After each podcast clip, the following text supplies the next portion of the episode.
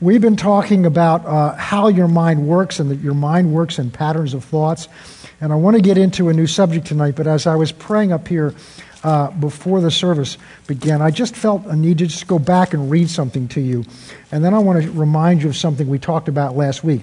And the reason is because after teaching this last week, I mean, I'm aware of it, I've had at least three or four instances in counseling somebody or talking to somebody, and one of those persons I had to counsel was me and apply what I taught you last week to myself. But it brought home to me how vividly this principle is true and how important it is for us to master, to understand it and eventually master it.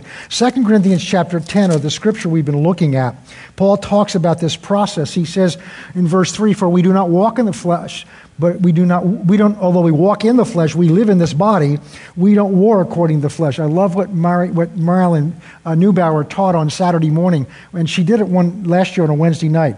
And she had three cardboard figures, and one was, two of them were joined together. One was your spirit, one was your soul, and then the third one was your body and she had them lined up here, and I don't remember who it was. I remember Gary J- Johnson was one of them, and I think he was the spirit. I, you know, and what she showed is that you're, who you are is a spirit. That's the real you. That's the part of you that's going to heaven. You have a soul. We talked about the three parts of you. That's your personality, your mind, your will, and your emotions, and that's joined forever to your your spirit. And those two live in your body, but your body is just your house in this earth. It's not your ultimate home. And the Bible is very clear on that. In fact, in Hebrews 11, it talks a lot about that, that realizing this is like a tent. In fact, in 2 Corinthians 5, it refers to your body as a tent. Well, think about what a tent is. A tent is a temporary dwelling place, it doesn't have a foundation. It's just a place to go camping in. Well, you're here camping for 30, 60, 80, whatever years, but it, and you, you're sleeping in this tent because that's what you need to be here, but this is just your house. And so she taught her from the perspective is that something goes wrong with it, something went wrong with your house, not you. Just as she said, if I get termites in my house, I don't have termites, my house has termites. So if your body's sick tonight, you're not sick, your house has got an ailment in it.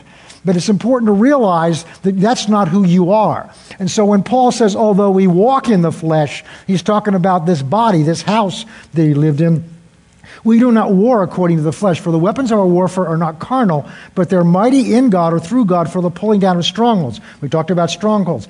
Casting down arguments or imaginations. We talked about those. And every high thing that exalts itself against the knowledge of God. We talked about this, but we really didn't fo- we focused on this from a point of view. But I want to start here.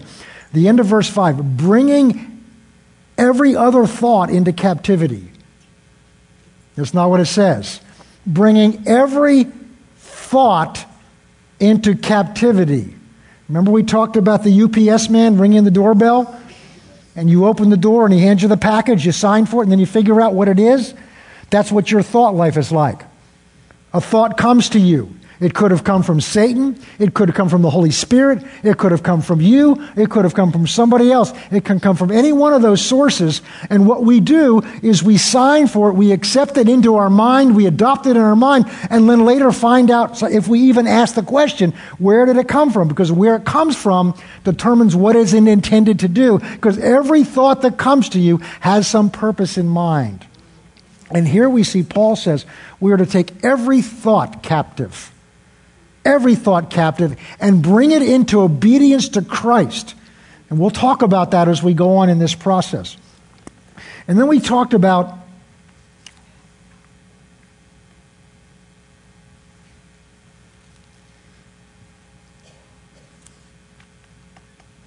We talked about this. Remember this?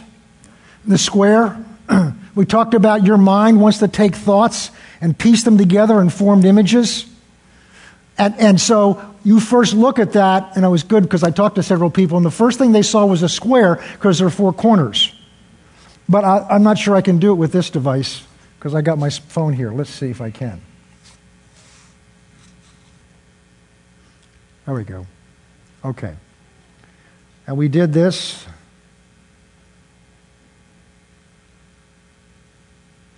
It's hard to do it on this little screen. Okay? I was never a very good art. It's abstract art. very abstract. And that's what our mind tends to see. But in reality, If you fo- so we see a square, but if you follow the numbers, what you get is a Z. But our mind, the moment it gets thoughts, tries to piece them together and get some meaning out of them. And that meaning then forms an image, and that image is what we react to. And if it's there long enough, it becomes a stronghold. So when you find yourself reacting to something, you need to learn to go back and go back over the numbers and find out what numbers have I collected together. What thoughts have my mind pieced together in order to form a meaning, and then find out if those are the truth. If you really are connecting together in the right way. And we talked about that last week. So we're going to move on now. And we're going to look at another issue right now. We're now going to talk about in order to do this, in order to, to, to to renew your mind. We talked about what your mind, how your mind works. We ended last time talking about the process, that it's a lifelong process. It's something you're learning how to do. So what we're learning in this course is the basics, but in some basic skills, and then I'm going to give you in a few weeks some training exercises, very simple training exercises, that if you will do them, they will work and develop the discipline. We don't like that word, but that's what it takes, and develop the discipline by which you will then be able to do what seems impossible to you to do right now. In order to, under, to do that, there's certain basic principles, and I call them key concepts, that, it, that will help you understand this process and help you to be victorious over it. Because these are areas where we often misunderstand some things. So we're going to begin to talk about that. Uh oh, lost connection. We'll get it back again. Okay. So we're going to talk about certain keys. Let's get rid of that one. Ah, there we go. Keys to renewing the mind, or principles, these basically are. You don't have to master one of these before you go on to the next one. These are not, although the first one's kind of in order, but, but you need to understand all of these. And we're going to go through them. We may well not finish them tonight because I want to spend some time on one of them in particular. But these are all basic principles that, that if you learn these things, they will help you with this process of renewing your mind. And the first one, this is a foundational one. You have to decide that the Word of God is the authority in your life. And the reason for that is we're going to use the Word of God to renew your mind. I explained to you last week the process is this, and this is why we spend so much time on understanding how your mind works. Remember, the things that are controlling you are strongholds in your mind. A stronghold is an image that has been in your mind and you've operated on it so long that it's like a permanent image that's ingrained in there. But that's made up of an image. The image is made up of a series of dots, of thoughts that your mind has pieced together and they formed a picture. I, I couldn't do it. Maybe the next time I do this, I'll be able to do it up there. But what I used to do in class is take a newspaper picture and go and, and pass it around with a magnifying glass. And when you look at a newspaper picture, you can see that it's a series of little dots in various degrees of gray or color if it's a color picture. That's what an image in your mind is made up of a series of thoughts your mind has put together with some meaning to form an image. And what I explained to you at the end last time is the way you, you cannot just go erase that old stronghold. There's two things you have to do to get rid of it. One is stop feeding it. The more you think about those thoughts, the more you look at that image, the more you act on that image, the more you embed that stronghold in your mind. So if you stop thinking about it, it will eventually fade away. James chapter 1 talks about, uh, uh, talks about being a doer of the word and says if you're a hearer only and not a doer, you're like a man that looks at his face in the mirror and then walks away and forgets what he looks like. So if you stop looking at that image, eventually it will begin to fade in its power over you. That's the first thing, you stop feeding it. But the second thing is we replace the old image with a new image. But you just can't go to the image bank and withdraw an image. You can't go to the bookstore and just buy a new image to stick in that slot on the side of your head. It would be wonderful if we could do that, but that's not the way we're made. But you can go to the bookstore and get a book that gives you a bunch of new dots, a bunch of new thoughts. And so the way you replace it, the way you build a positive stronghold is you form a positive image. And the way you form a positive image is by intentionally putting in positive thoughts that are ordained by God. And we ended by saying that the thoughts we're going to learn to put in are out of the Word of God. Therefore, they're divinely ordained by God to, to form images in your mind and in your brain. And they're more powerful because they're the truth, first of all, and they're God's truth. I love when Marilyn Neubauer was teaching. She talked about the difference on Saturday morning between a fact and truth. A fact is something that exists, but a truth is what God says about it. You understand the difference? So, they, and they may not agree. There may be a fact that there's a tumor in your body. But when the Bible says that Jesus bore that for you and carried it so you don't have to carry it, when the Bible says in, in Galatians chapter 3 that he, he, he became the curse for you so that you can be redeemed from that curse, therefore, that's a, high, that's a truth that doesn't line up with a fact. And we've got to choose which report we believe. In fact, that's how Isaiah 53 starts. Whose report will you believe? So there are two reports. They, one may be a fact and the other may be a truth. A truth as a higher authority than a fact. Because a fact can be changed, but the truth never changes. The truth abides forever. Facts can change. I'll give you an example. Last year I was 69. That was a fact. Uh, it's not true anymore. I'm now 70. So facts can change, truth can't ever change. Amen? All right. Now, the reason that's important here is because we're going to use the Word of God to establish new images and new strongholds. And the power of that Word to replace the old ones is in direct proportion to the authority that Word has to you. So if you just take God's word in into that as one element of what you consider to be true in your mind, then that's all the meaning it's going to have to you.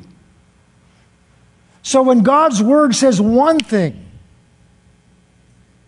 when God's word says that you're forgiven because you've come to Christ, when God's word says that in Christ You've been made holy and without blame. Ephesians chapter 1. Blessed be the God and Father of the Lord Jesus Christ, who has blessed us with every spiritual blessing, just as He chose us in Him, in Christ, before the foundation of the world, so that if you're in Christ, this is what He chose to do for you, that you should be holy and without blame before Him in love. So, in God's eyes, when you came to Christ and you were joined to Him, you now took on His righteousness. You now took on His holiness. You now took on His freedom from blame and shame. That's what God's Word says about you.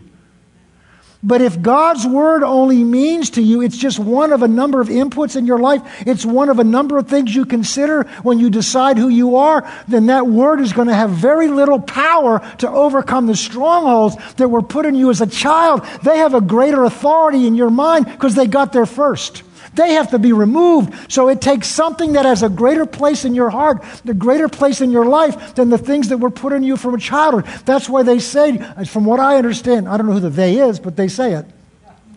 It's child psychologists and people say the first five years are so critical in a child's life. In fact, even before that, the first one or two years, because their whole image of themselves and their image of life around them is formed by how they were treated as a child.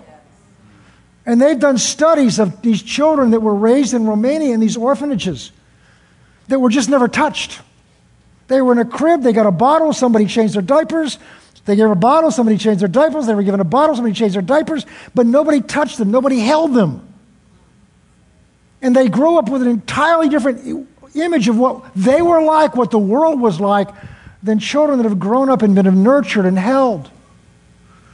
Why do you think God designed the mother's body so that in order to nurse that child, that child would be held in her arms and would look at her and she'd look at that child? Do you think that's just a coincidence? God designed that so that because He knew what that child needed to have built into those early periods. Why? Because it's forming images and strongholds of what I'm like, what this world is like around me, whether I'm safe, whether I'm secure, or whether I got to hold on to myself for the rest of my life and make my own way. It's amazing when you study the lives of criminals. You study the lives of some of these philosophers and founders of religion and some of the worldview, even today, some of the leading atheists.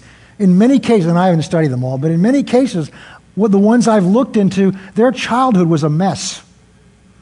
There was no father present. Their parents were divorced at an early age. So their worldview started out that there's no God that cares. And so they start with this image in there. And of course, it gets reinforced as you grow up and go to school and now in college, that just very much reinforced. And so the point is if the Word of God is just one of several alternatives that you consider, it's, it, it, it's, it's starting out behind because you've already got images in there that were put in there by greater authorities in your perspective, whether you were conscious of it or not. Everybody follow me so far? Okay. Let's go quickly to uh, this statement. Excuse me. The Word of God only has power in your life to the extent that you give it authority. I'm going to say that slowly. The Word of God only has power in your life to the extent that that Word has authority in your life. You've heard me say this before, but Jesus equated as two sides of the same coin faith and authority. Matthew chapter 8, starting in verse 5, is the story of the centurion a Roman soldier, not a Jew, not a, not a, a, a Pharisee, not one of the scribes, a Roman officer, a Gentile officer. He comes to Jesus, and Jesus says, My servant's lying home, suffering greatly. And Jesus' first response, we don't want to get off on this, but this is insight into his heart. I'll come and heal him. He wasn't even asked yet. He heard the need. I'll come. I'll come and heal him. He still comes today, by the way. Jesus makes house calls. This house. I'll come and heal him. And the centurion says, No, no, no, no. That's not what he's going to ask you. You, you. you don't need to come. In fact, in some of the versions, he's, I'm not worthy for you to come. And you don't need to. Because I recognize that you're somebody under authority, and that's where your authority comes from. Because I'm also somebody under authority, which is where my authority comes from. And Jesus stopped everybody and said, I haven't seen such great faith in all of Israel. And the reason faith and authority are, crea- are opposite sides of the same coin is what is faith really? Faith is really in confidence that God will do and can do what he said he'll do. It's just faith that God's word has the authority to carry it out. That's why this, the, the, the, disciples were so shocked when he was asleep on the back of the boat in a terrible storm, and they wake him up and he goes to the bow of the boat, I suspect almost annoyed. He doesn't say that. But he says, Peace, be still. He doesn't yell and scream, he says, Peace, be still. And he goes back and he says to them, How come you didn't do it? No, how come you woke me up? And they're looking at each other and they said, They're astounded that God would give such authority to men. Do you understand that the only thing God ever created that does not instantly obey his word is us? The storms instantly obeyed his word.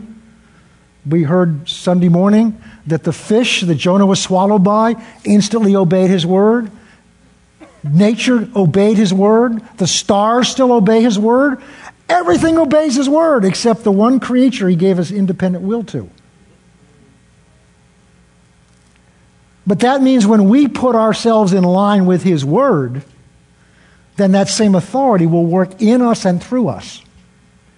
So the Word of God can only work in my life to the degree that it has authority in my life. Otherwise, it's just another opinion.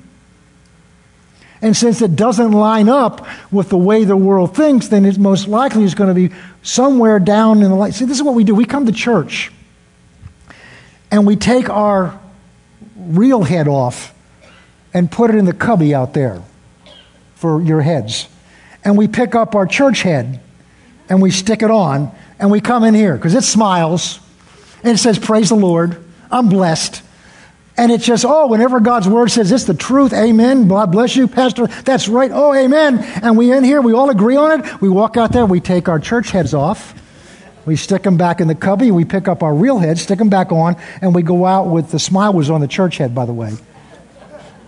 And we go back out with that sour look on our face and speaking the way we did in the world because we left all that in here because we live in two different worlds. There's our church world, and then there's the real world out there. The problem is we don't take this head off and leave it here. This head goes out there, but it spends more time out there than it does in here. It spends more time out there being bombarded with all kinds of facts that don't line up with this truth. And if that word, this truth, does not have authority in my life, it doesn't stand much of a chance it's thrown into the great washing machine mix of ideas floating around in our heads, and that various ones sort out. And here's the problem we keep going through this. It's as she said, uh, one of the services where she talked about somebody kept coming up in the healing line when they really weren't expecting to get healed. And so, don't you understand what that does? That's not just that's not just a meaningless exercise. You're lowering your faith and everybody else's expectation. Because when we keep coming in here getting excited about something and go out there and don't really expect it to happen, what we do is we lower our confidence in God and in His Word. And then an emergency comes and we don't know why. We speak the word, it doesn't work. The name of Jesus doesn't work. But you said, Pastor, I didn't say it, Jesus said it. But then we begin to question whether this really works. And so most of us wouldn't just throw it out. The young people do. They're looking for something that's authentic. They want to see something that's real and authentic. And that's good news because there's nothing more real and more authentic than God's Word, but we have to be a people that are committed to it. That means we're under its authority. So the Word of God only has authority in your life to change your life to the extent, only has power in your life to change your life to the extent that it has authority. Let's go to Matthew chapter 7. And I'll show you Jesus said this, not just me.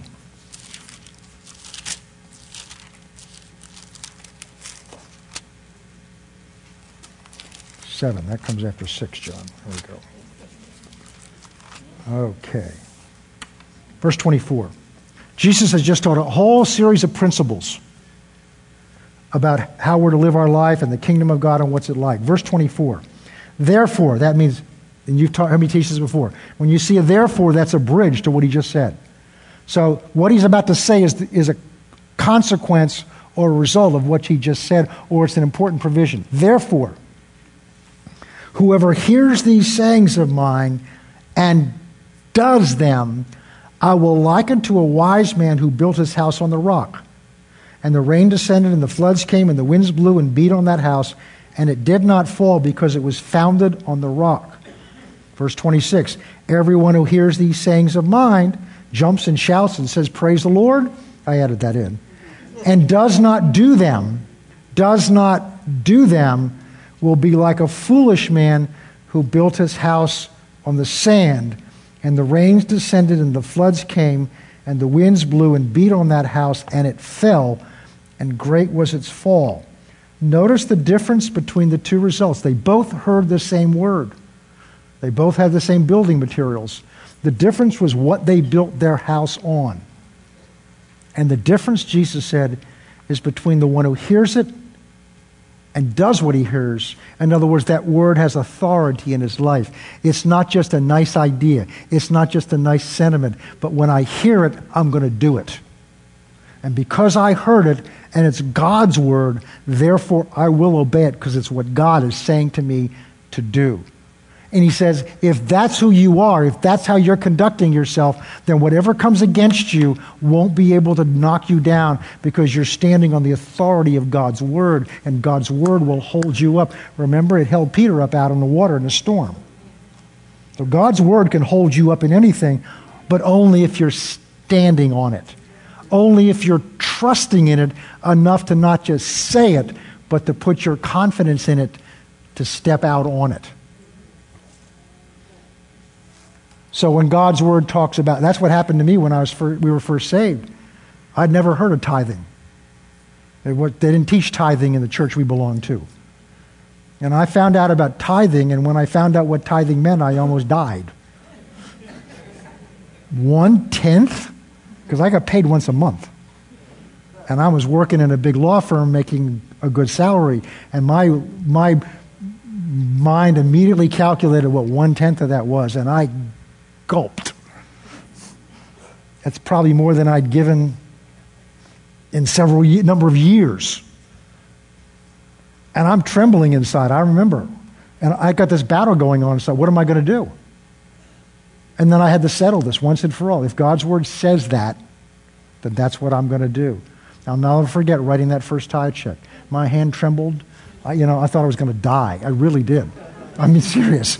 I was, what's going to happen? And of course, my mind's going crazy. You're, you're, you're, you're, you know, you're nuts. You're going to go broke. Go, I haven't gone broke. We haven't gone broke. In fact, I've watched God do amazing financial miracles in our life because we stood on the Word of God. And, but uh, my point here is this I, we had a choice to make. This is what we believe God's Word says, and we're either going to do this, it's going to even have authority over us now, or we're going to struggle all our lives. And we made the right choice and have continued to make the right choice. Okay, let's go also to John chapter 13. This is the other end of Jesus' earthly ministry. Jesus has just gone through this amazing story where he's washed their feet. They've just celebrated the last, the Lord's, the Last Supper together, uh, their Last Supper together. And, and the Lord then gets up and goes around to wash their feet. And of course, I've told you this a number of times. The scene, of course, is that typically in somebody's house, if you came in because you were wearing sandals and the roads were dirty, there was a, a, lo- a, slave assigned the job of taking your sandals off and washing your feet. And it was such a routine, lowly, menial thing done by the lowest ranking slave that in most cases, probably you didn't even notice it was being done. But of course, this is a rented room. There's no slave assigned to this room. Instead, the landlord has left a pitcher a bowl, and a towel. And so the, the, the, utensils are there to do this, but there's no servant there. And Jesus gets up at the end of the supper and goes and takes his outer garment off, takes the towel, and he proceeds to go around and wash all their feet. He does the role of a menial, lowly servant. And then he finishes by saying, and this is what we're going to pick up in John chapter 13 in verse 14. Verse 13, he says, If I then, if you call me Lord and teacher, you say, Well, for so I am. Verse 14, If I then, your Lord and teacher, have washed your feet, you ought to also wash one another's. And he's not saying we literally have to do that, but he said you ought to serve, that, serve one another as a servant. for I've given you an example that you should do as I have done. Most assuredly, I say to you, a servant is not greater than his master, nor is he who sent me greater than, he, nor is he who is sent greater than he who sent me.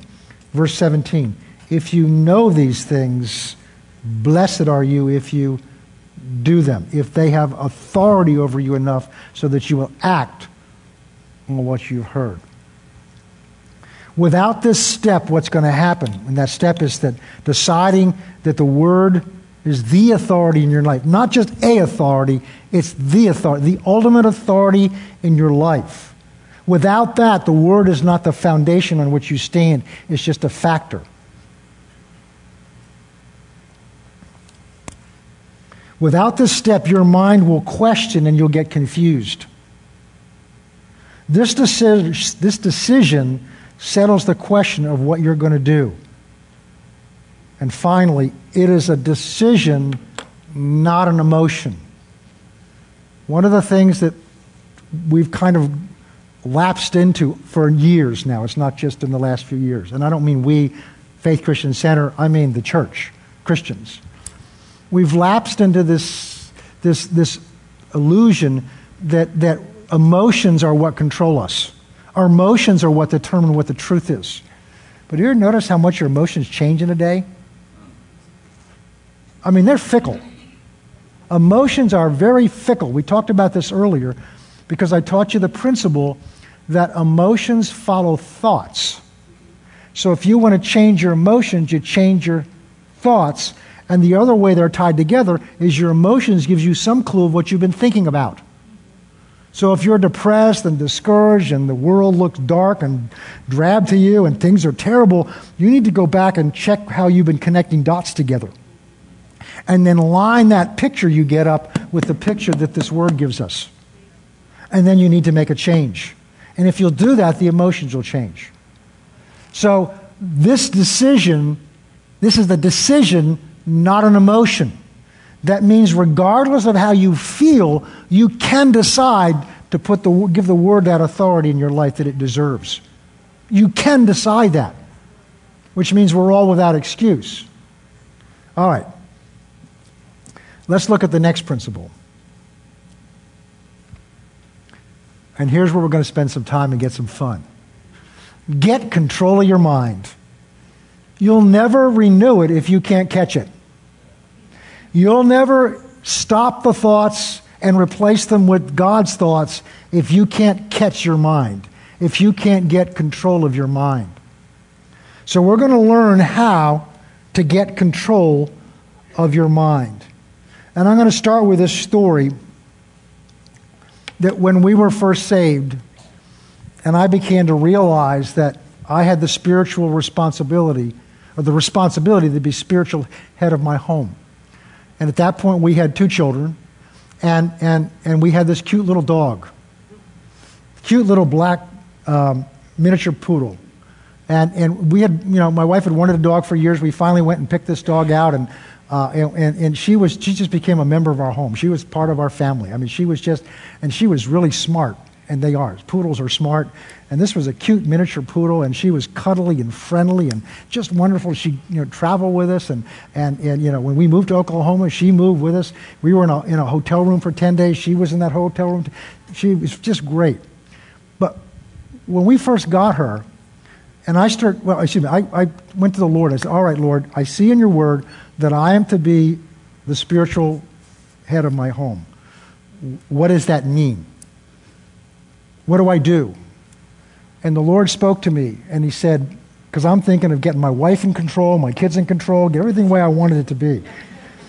And the Lord says, You can't do anything when you have a dog that's out of control.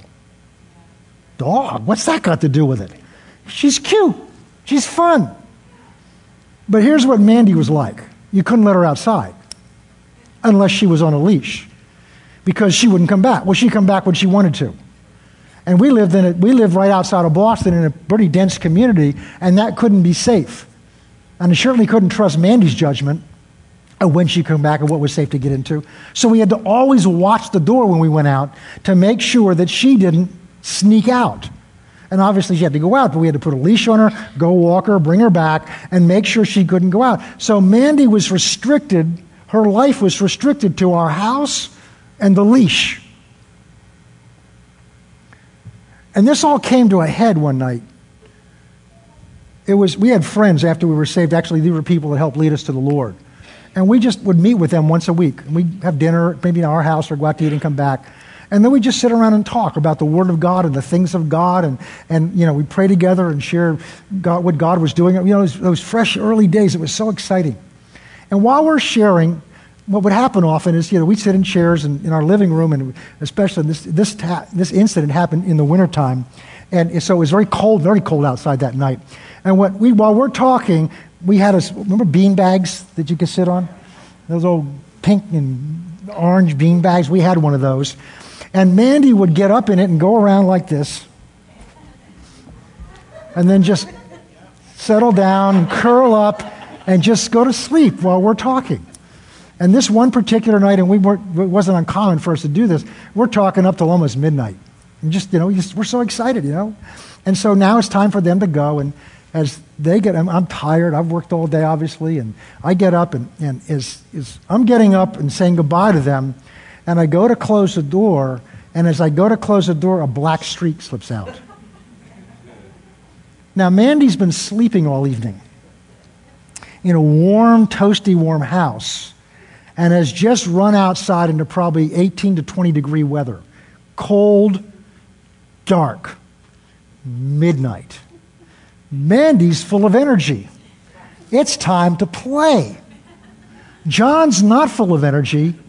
John thinks it's time to go to bed, and, and it's cold out there. It's warm in our bed. And I'm, I'm already angry because the dog's outside. And I gotta, I gotta, I gotta show you what this was like. We had three steps to go down and then a walk and it went down to another step. It was not a large yard. We were a corner lot. And on the edge of our yard, to the side, to the street, there was a hedge about that high, a thick hedge. And Mandy scoots down the front steps out into the street and turns around and looks at me. and she's ready to play. I'm not ready to play. And I, you know, you can sense when you're getting tense. She can sense when I'm getting tense. And she knows if I'm getting tense, I'm going to get angry. And I'm smart enough to know I can't get angry at her because then she's not going to come to me. I want her to come to me, jump in my arms, have me love her while I take her inside. She's not about to get in my arms, but she wants to play. So I go after her slowly. Hi, Mandy. It's time to go to bed. Oh, this, Mandy. And as I go up to her, she scoots around and goes through the hedge because there was open underneath, big enough for her to get through. And now, excuse my back, now I'm back looking at her and she's in here and she's going. So I got to walk around the edge of the hedge to get to where she is, and she watches me, and as soon as I get close enough, she goes through the hedge and turns around. This is fun and games for her. She's playing hide and go seek with me. And I'm getting angrier and angrier and angrier because I can see this may go on as long as she wants it to. She's in control, not me. And so my voice level is going up. And now I start getting angry enough and loud enough that Anita's looking out the window upstairs. Lights are starting to go on. And now I'm embarrassed. So this went on for quite a while. And the more I get angry, the more she has fun. And finally I said, That's it. You can freeze to death out here. I don't care and I go in and I close the door and I go up and I get into bed. I'm huffing mad. And I, I kid you not. I said, God, I'd do anything for you to deliver her into my hands right now. and you know what happened? She jumped up on my chest. She come in the door and he opened the door. She came running upstairs and jumped on my chest, and my hands are around her throat. I didn't kill her. She looked at me, and now God began to talk to me. Remember, I said you had to get control of the dog first? This is what I meant. And so I realized I had to do something. So I went and I enrolled Mandy in obedience school. And we show up that Saturday morning. There must have been 25 dogs in there. Most of them were this big or bigger. Mandy was the smallest dog there by far and almost everyone else, and I'm just almost everyone else in there was a woman, a wife with this big dog because the husband had sent her to get the dog trained.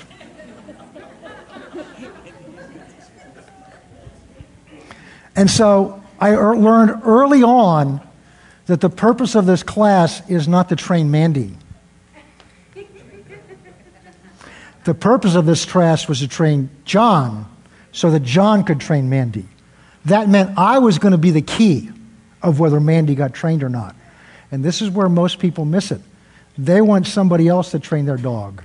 And then they're going to, they're going to exercise that authority, but they've never been trained to do it. And I discovered I needed discipline as much as Mandy did. Because this required two hour classes on Saturday mornings for I don't remember how many weeks, but it was more than that. They said, This will not work if you don't do this twice a day with her. Twice a day? I'm a busy lawyer. But I had to, if I wanted this result in her, I had to discipline myself to do what they said. Their word had to have authority in my life. Now, there's a purpose, a point for this. So I'm They teach us that how to have, tell her to heel, to, and the, the goal is for her to obey my words, not the instructions that I give her, so that she learns to do what I say. And I was diligent to not only go to the classes, but every day, twice a day, to take her outside and go through these paces. And when we came to the end of that six week period, because there were two levels of it, the dog that I couldn't let out of the house, I could let out, and the moment I said, Mandy, come, she would turn around where she was and come. She now had freedom she didn't have before because she was under my authority. It's not true anymore, but the courtrooms, the courthouses in Massachusetts, the old ones, used to have this saying engraved above them Obedience to the law is freedom. I'm sure they don't anymore. I got her, she got to the point. We had a, we had a cat in our neighborhood. Remember Daffy?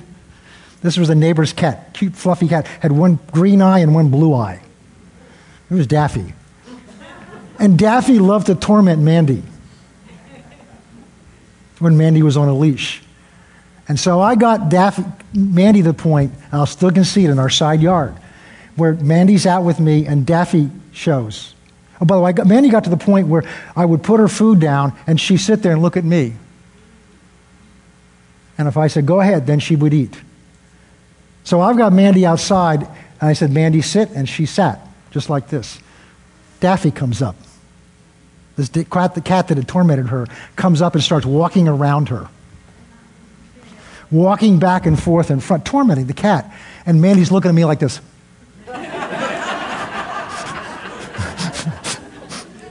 Can I go? Can I go? She wouldn't move unless I released her, and I won't tell you what I did. Here's the point there was a dog absolutely out of control. And by applying principles, she got under control. And estab- that was the beginning of establishing order in our house. And by order, I don't mean I order our kids to sit, but it, it began to create a foundation of order in our house. In the process of going through these, this course, I learned something. Because my father in law once his two daughters got married, replaced them with a poodle, a full size poodle. I said that because this poodle became their child, his child. He fed it whatever, the, I mean, this dog was totally spoiled. Could do whatever he wanted to do, get away with whatever he wanted. And, and, and, and so I'm in this class, and this dog, probably nine, ten years old by this point, my father in law's dog. And I, so I asked the guy that's training him, I said, Well, what about my father in law's dog? Now, he lived in Ohio, so they couldn't take them. But can, can that dog be trained? He said, any dog can be trained. No matter how old they are or how out of control they are, it just takes longer and it takes more diligence. And I say that because any mind can be trained. No matter how old it is, no matter how long it's been out of control. But it requires diligence, which requires determination. So you can, you, you, the next thing is to get control of your mind. There's some sub principles under this. We won't finish this point even tonight because this is the most important one we're going to talk about of these principles, these keys. You can get control of it no matter how far out of control it is or how, how long it has been out of control because the Word of God is anointed to do it you have been put back in the same order within you that Adam was originally. We talked about that in the beginning. Remember, we talked about the three parts of you that Adam was created, his spirit was in charge, his soul was there to help his spirit carry out the responsibility, and his body was there to, to, as the facility for doing it. Then, when Satan came in, this got out of order because now the mind got in control, and the flesh through the mind began to control. And that's where we were when we came to Christ. When you came to Christ, God put you back in the right order. Now we have to learn how to renew our mind to carry out that. But inside, your spirit has dominion. That's why Romans chapter 6 says, Sin does not have to have dominion over you any longer because you're not under the law, you're under grace. Sin does not have to be your dominion, neither does an out of control mind. Because the, the, the, internal structure has been reorganized. Now it's a matter of, first of all, knowing you can, believing you can, and then disciplining yourself to do it. And we'll talk about that as we go.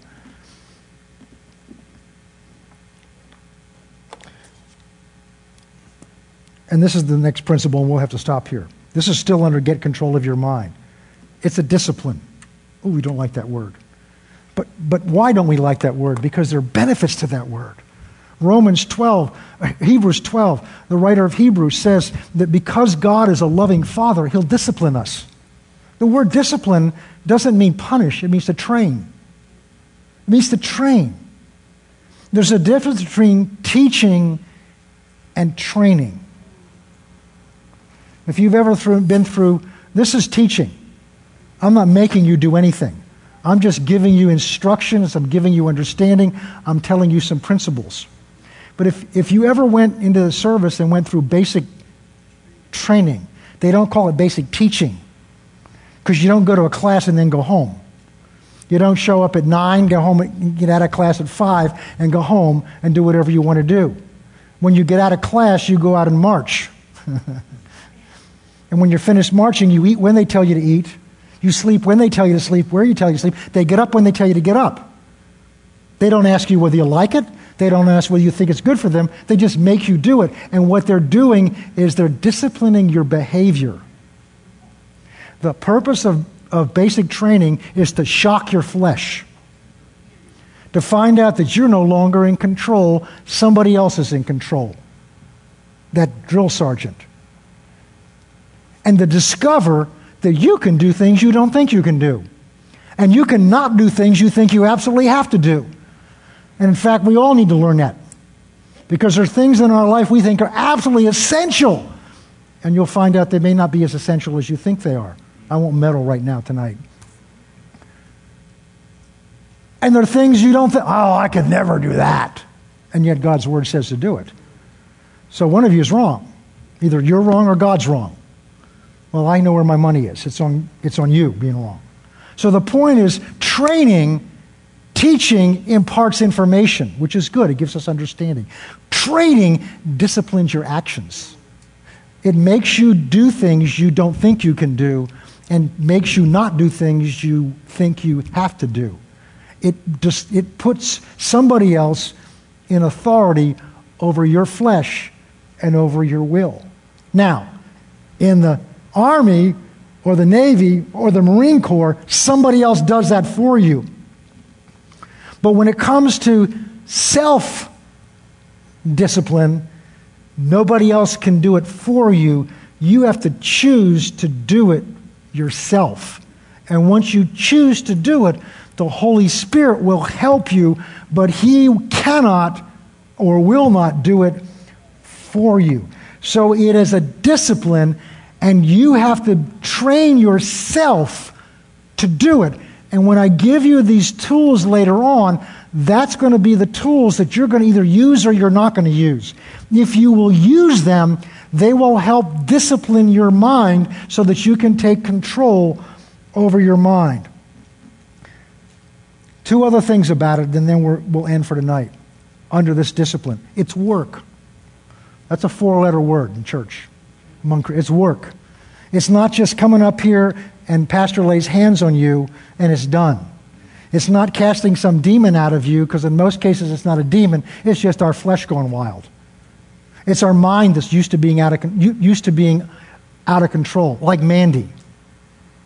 Our mind, well, that's one of the things we'll talk about next week. You've got to look at your mind as a, as a little child that's out of control or your, your dog that's out of control. And you can bring it under control. It's work and it's constant. It's not something you can do once a week. It's not something you can do, you know, twice a month. It's something you have to be at all the time. But your goal is to get her under control. And you'll make mistakes, you'll slip, you'll fall, but you've got to continue to get up and to do that. So the first two things we're looking at is you've got to decide that the authority is the word in your life, and we're talking about getting control of your mind. I want you to say this with me. I, I am not my mind. I can, I can control, my mind. control my mind. I can, I can control my thoughts. My mind must obey me because my mind is not me, and I am not my mind. We're going to pick up on this next week. Let's pray. Father, we thank you tonight for your graciousness and your goodness. We thank you tonight, Father, for your word that gives us instruction and understanding. We ask you now, Father, to take the seed of the word that's been sown into our hearts. And Lord, we confess that so often we're lazy and so often we're looking for easy th- solutions or solutions that make us feel better. But real change, real transformation requires work. Real change, real transformation requires a commitment and a dedication. And Father, we ask you that you would strengthen us inside, in our inner man, with that resolve and that determination that we can do this because you've said so, and that we will do this because you need us to do this. And so we ask you, Father, as we meditate on this word and as we think back over the things that we've heard, that your Spirit would not only bring to remembrance what we need to remember, but also would give us the confidence that indeed we can do these things. And for that grace, we thank you in advance. In Jesus' name, amen.